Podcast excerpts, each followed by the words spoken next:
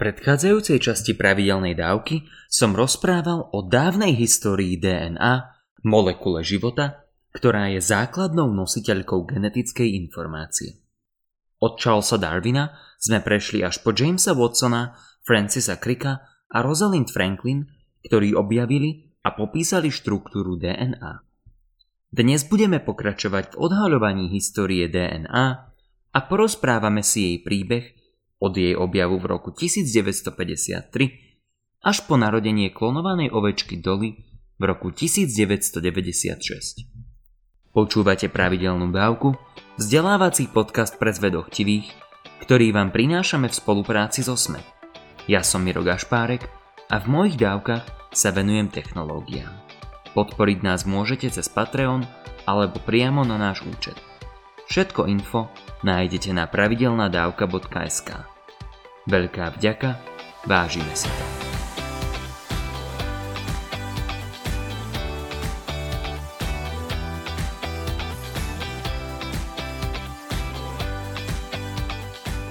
Príbeh DNA sa neskončil objavom jej základnej štruktúry. Práve naopak, tento objav otvoril množstvo nových otázok. Na základe tohto objavu sa výskumníci mohli začať pýtať naozaj zaujímavé otázky týkajúce sa významu štruktúry DNA a jej funkcií. Po objave DNA Watsonom a Crickom sa vedci doslova predháňali v tom, komu sa ako prvému podarí rozlúštiť genetický kód. Teoretický fyzik a astronóm George Gamow sa rozhodol preteky spestriť. Vytvoril exkluzívny pánsky klub, známy ako RNA Tie Club, ktorého členmi boli elitní vedci svojej doby ako James Watson a Francis Crick, teda spoluobjavitelia DNA, a Richard Feynman, jeden z najvýznamnejších fyzikov všetkých čias. Ich cieľom bolo vyriešiť hádanku štruktúry RNA, ribonukleovej kyseliny a pochopiť, ako sa z nej podarilo vytvoriť bielkoviny. Motom klubu bolo Do or die or don't try. Klub mal 20 členov, rovnako aký je počet existujúcich naturálnych aminokyselín. Členovia klubu dostali kravatu upletenú z čiernej vlny so zelenou a žltou špirálou RNA. Počas stretnutí tohto klubu vedci nad alkoholom a cigarami uvažovali nad významom genetického kódu. Tieto priateľské stretnutia medzi členmi vedeckej elity sa ukázali byť živnou pôdou pre tvorivé nápady. Pomocou matematických výpočtov Gemov predpovedal, že nukleotidový kód pozostávajúci z troch písmen by stačil na definovanie všetkých 20 aminokyselín. Tento koncept je základom kodónov. Kodón je trojica nukleotidov, teda písmeniek v DNA, ktorá kóduje informáciu potrebnú pre jednu aminokyselinu, základný element, z ktorého sa skladajú proteíny. Koncept kodónov navrhol iný člen tohto klubu, Sidney Brenner. Francis Crick zase navrhol hypotézu adaptérov, podľa ktorej nejaká molekula prenášala aminokyseliny naokolo a dávala ich do správneho poradia zodpovedajúceho sekvencii nukleových kyselín. Crick navrhol, aby existovalo 20 samostatných molekúl adaptérov. Túto hypotézu Neskôr potvrdil Robert Holly a tieto adaptéry dostali názov transferová RNA. Viacero členov RNA Tie Clubu patrilo medzi najúspešnejších vedcov svojej doby. Šiesti z nich sa stali laureátmi Nobelovej ceny, konkrétne Richard Feynman, Melvin Calvin, James Watson, Max Delbrick, Francis Crick a Sidney Brenner. Konečný cieľ porozumenia a dešifrovania kódového spojenia medzi nukleovými kyselinami a aminokyselinami však dosiahol Marshall Nirenberg, ktorý nebol členom RNA Taj klubu. Nirenberg za tento úspech dostal aj Nobelovú cenu.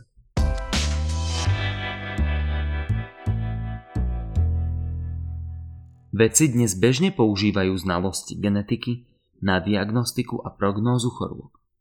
Trvalo však 10 ročia, kým sa cytogenetika, štúdium chromozómov, začala uznávať ako medicínsky odbor. Cytogenetika mala prvý zásadný vplyv na diagnostiku chorôb v roku 1959, keď bola s Downovým syndrómom spojená dodatočná kópia chromozómu 21. Koncom 60. a začiatkom 70.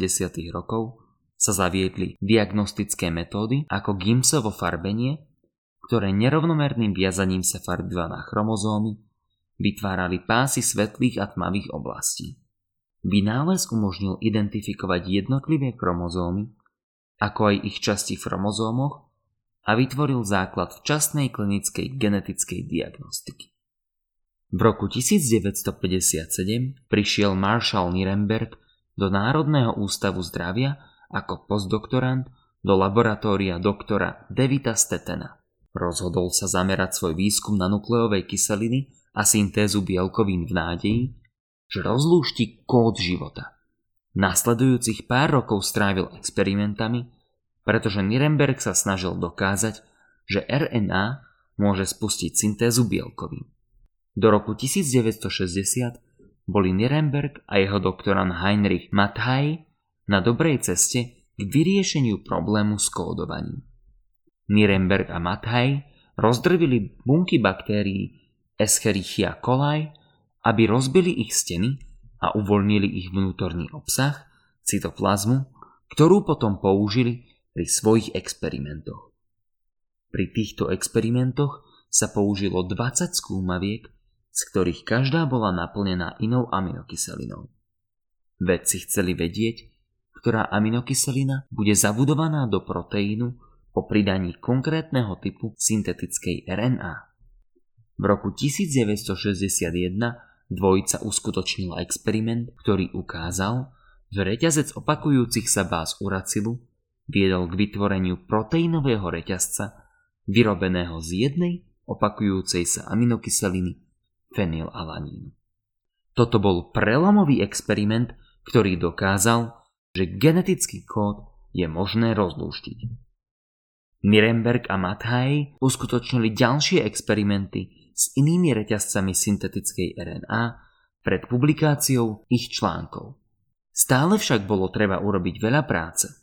Museli určiť, ktoré bázy tvoria každý kodón, teda trojicu písmeniek kódujúcich každú aminokyselinu, ako aj postupnosť báz v kodónoch. Približne v rovnakom čase pracoval na probléme s kódovaním aj nobelista Severo Okoa. To vyvolalo intenzívnu súťaž medzi laboratóriami pretože obaja vedci sa pretekali, dúfajúc, že rozdúštia túto biologickú hádanku ako prvý. V nádeji, že prvý vedec Národného inštitútu zdravia získa Nobelovú cenu, Nirenbergovi kolegovia pozastavili svoju vlastnú prácu, aby mu pomohli dosiahnuť jeho cieľ. Tomu sa hovorí skutočná vedecká obeta. Nakoniec v roku 1965 sa Nirenberg stal prvým človekom, ktorý kód sekvenoval. V roku 1968 bolo jeho úsilie odmenené, keď spolu s Robertom Hollým a Har Gobindom Koranom získali Nobelovú cenu. Na začiatku 70. rokov dosiahli molekulárni biológovia neuveriteľný pokrok. Mohli dešifrovať genetický kód a rozčleniť sekvenciu aminokyselín v proteínoch. Ďalší vývoj v tejto oblasti však brzdila absencia schopnosti prečítať presné nukleotidové sekvencie DNA. V roku 1943 začal Frederick Sanger pracovať na identifikácii voľných aminoskupín v inzulíne. Vďaka tejto práci sa stal prvým človekom, ktorý si objednal aminokyseliny a získal proteínovú sekvenciu, za ktorú neskôr dostal Nobelovú cenu. Vyvodil z toho, že ak boli proteíny usporiadané ako molekuly, potom musí byť usporiadaná aj DNA, ktorá kóduje genetickú informáciu pre ich výrobu. V roku 1962 sa Sanger presťahoval do Cambridge, kde sa sekvenovanie DNA stalo prirodzeným rozšírením jeho práce s proteínmi. Spočiatku začal pracovať na sekvenovaní RNA, pretože tá bola menšia ale tieto techniky boli čoskoro použiteľné pre DNA a nakoniec sa stali metódou, ktorá sa používa pri čítaní DNA aj v dnešnej dobe, aj keď tzv. next-gen techniky sa stávajú stále prevalentnejšími. Za prielom v technikách rýchleho sekvenovania získal Sanger v roku 1980 druhú Nobelovú cenu za chémiu, ktorú zdieľal s Walterom Gilbertom a Paulom Bergom. Áno, počujete správne, Sanger získal dve Nobelové ceny za chémiu. Huntingtonová choroba je zriedkavé neurodegeneratívne ochorenie, ktoré sa zvyčajne prejavuje vo veku 30 až 45 rokov. Je charakterizovaná stratou motorickej kontroly, trhavými pohybmi, psychiatrickými príznakmi, demenciou, zmenou osobnosti a poklesom kognitívnych funkcií. Pretože príznaky choroby sa objavujú až u dospelých, mnoho ľudí trpiacich touto chorobou už malo deti predtým, ako im bola diagnostikovaná a preniesli tak svoje gény na ďalšiu generáciu.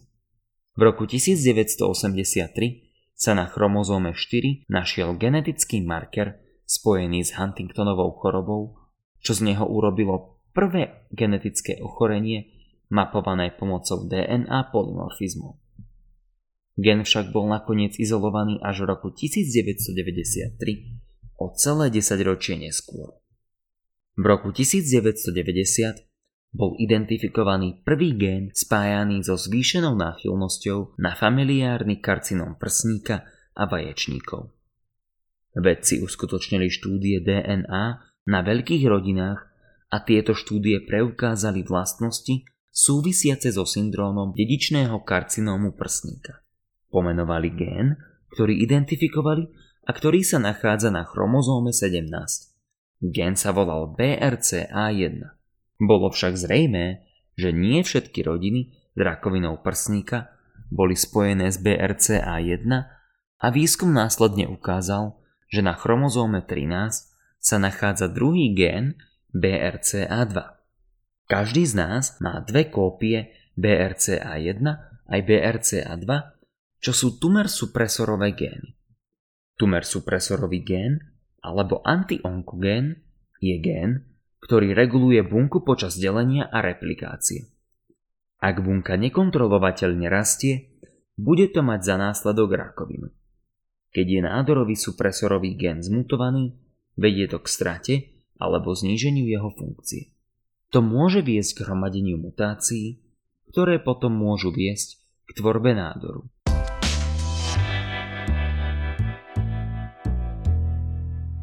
Projekt ľudského genómu sa oficiálne začal v roku 1990, keď americké ministerstvo energetiky a Národný inštitút zdravia zverejnili plán na prvých 5 rokov tohto dlho očakávaného 15-ročného projektu. Mnoho organizácií malo dlhodobý záujem na mapovaní ľudského genómu záujme pokroku v medicíne, ale aj na účely, ako je detekcia mutácií ktoré by mohli spôsobiť environmentálne faktory, ako napríklad jadrové žiarenie. Ciele projektu zahrňali mapovanie ľudského genómu a určenie viac ako 3 miliard báz v tomto genóme, mapovanie a sekvenovanie genómov iných organizmov, ak by to bolo užitočné pre štúdium biológie, vývoj technológií na účely analýzy DNA a štúdium sociálnych, etických a právnych dôsledkov výskumu genómu. Projekt bol najprv vedený Jamesom Watsonom, spoluobjaviteľom DNA, a následne Francisom Collinsom, súčasným riaditeľom Národného inštitútu zdravia. Celý projekt stál asi 2,7 miliardy dolárov, čo bolo menej, ako sa pôvodne čakalo. Aby demonstrovali efektivitu novej stratégie, nazývanej shotgun sequencing, J. Greg Venter a kolegovia publikovali v roku 1995 prvý plne sekvenovaný genóm samoreplikujúceho sa voľne žijúceho organizmu Hemophilus influenzae. Hemophilus influenzae je baktéria, ktorá môže u detí spôsobiť meningitídu a infekcie uší a dýchacích ciest.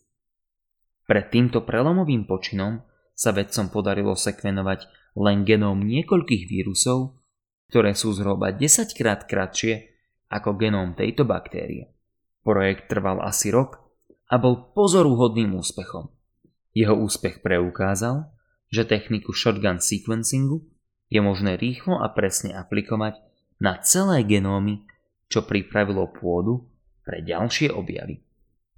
Mimochodom, J. Greg Venter je jedným z najúspešnejších syntetických biológov a má na svojom konte fascinujúcu inžinierskú prácu, zahrňajúcu dizajn a syntézu minimálneho bakteriálneho genómu, teda najmenšieho súboru génov, schopného replikácie a samostatného života. Svetoznáma ovca Dolly bola prvým cicavcom, ktorý bol klonovaný z dospelej bunky.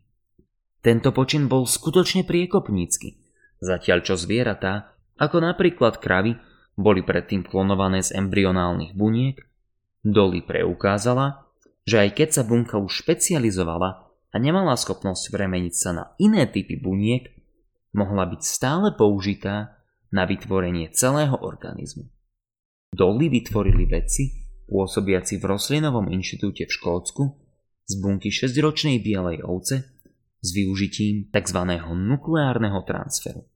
Vedci našli zmenou rastového média spôsob, ako preprogramovať bunku, ktorá sa potom vstrekla do neoplodneného vajíčka ktoré malo odstránené jadro. Vajíčko sa kultivovalo do štádia embria a potom sa implantovalo náhradnej matke. Klonovanie z dospelých buniek je náročný proces a z 277 pokusov bola Dolly jedinou ovečkou, ktorá prežila. Ďalej žila v luxusných podmienkach v Rostlinovom inštitúte a bola dokonca schopná splodiť normálnych potomkov. Myslím, že na dnes by o fascinujúcom príbehu DNA už stačilo. Ako vidíte, od objavu štruktúry DNA v roku 1953 po narodení klonovaného cicavca v roku 1996 uplynulo len 43 rokov. Približne polovica ľudského života. Tento progres sa ešte zrýchlil v 21. storočí a moderná veda a inžinierstvo menia DNA z predmetu skúmania na inžinierský nástroj na tvorbu nových biologických systémov. Toľko teda na dnes a vďaka za počúvanie. Ak máte ohľadom dnešnej dávky nejaký komentár alebo otázku, neváhajte a napíšte mi buď cez našu facebookovú stránku, alebo mi pošlite e-mail na miro zavinač Ak nás chcete podporiť, všetko info nájdete na pravidelnadavka.sk. Buďte zvedochtiví a nech vám to myslí.